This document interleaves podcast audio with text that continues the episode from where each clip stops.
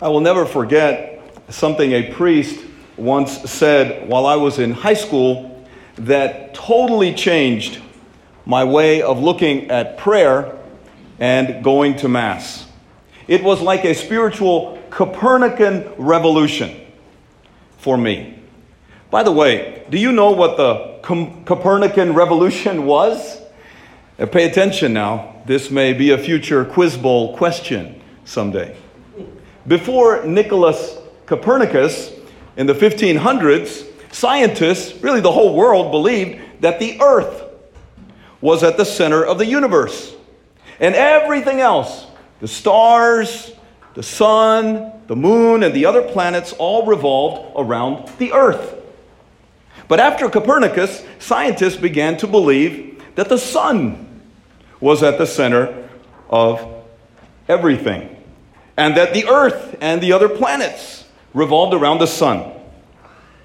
Now, today, the sun being at the center of the solar system sounds obvious to us. We know that. But it was a huge revolution in the 1500s. Now, how did a priest's words cause a Copernican revolution for me about prayer and about the Mass? Well, he said this. Now, listen. When we go to Mass, or when we pray, we are going to give something. We are not going to get something. Boys and girls, have you ever gone to Mass and left Mass thinking, I didn't get anything out of that Mass. It was boring. Blah. Have you ever felt that? You see, you feel that way because you think you are at the center of the universe, and that everything and that everyone revolves around you, and that they are there to make you happy and to entertain you and to give you something. That's why you say, I didn't get anything out of that Mass. You are like the Earth before the Copernican revolution. But that is not how the universe works. The center is the sun, spelled S-O-N, meaning Jesus. And we, you and I, are the planets that revolve around him. He is the center, and it is his light and his heat and his love that causes life on our planet. And that is why that priest, Father Tribu, said, when you go to pray, or when you go to Mass, you are going to give something, not to get something. What do we give Jesus, the Son, when we go to Mass, when we go to pray? We give him an hour of our time. We give him our attention, and we stay awake. We give him our love by singing and by praising him. We go to Mass to give something, not to get something. If you are still going to Mass just to get something, then you still need to experience the Copernican revolution. The Earth, you, is not the center of the universe. The Son, Jesus, is. There is a line in the gospel today that we can very easily miss if we don't pay very close attention. It seems simple, but it is highly significant. Saint Mark writes, as Deacon Brad read, "Rising very early before dawn, Jesus left and went off to a deserted place where he prayed."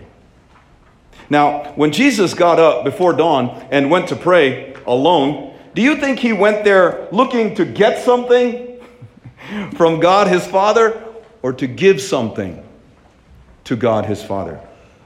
To ask such a question is to answer it. Obviously, Jesus went to give something to his Father. A little of his time early in the morning. A little of his attention and focus. And a lot of his love. He may well have recited the Psalms when he went to pray, which was the Jewish prayer book. Or do you think when Jesus went to pray, he left that time thinking, oh my gosh, that was so boring. Blah. I didn't get anything out of that prayer.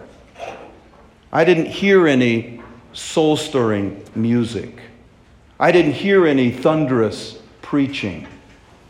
I didn't feel all ooey and gooey inside when I finished. Is that what Jesus said when he left that time of prayer? No. Why not? Well, because in a sense, Jesus has also experienced the Copernican revolution. How so? Well, for him, God the Father is the center of his world and his universe. That is why he said, I have come to do the Father's will, not my own will. In a sense, and we have to be very careful when we say this, Jesus is a planet revolving around his Father. And the Son, the Father, is the center of the cosmos. And the Father's will is the gravitational pull that keeps everything and everyone moving in harmony and holiness. Boys and girls, when we start doing our own will instead of God's will, when we think we are the center of the universe and that everything revolves around us, then we are like a planet that has become detached from its orbit around the sun, Jesus. And we go spiraling off into cold, dark, dead, lonely space. We become truly lost in space. As Ricardo Montalban said in one of the greatest movies of all time, Star Trek II, The Wrath of Khan, it is very cold in space. That is what is truly happening whenever we say, I didn't get anything out of the Mass.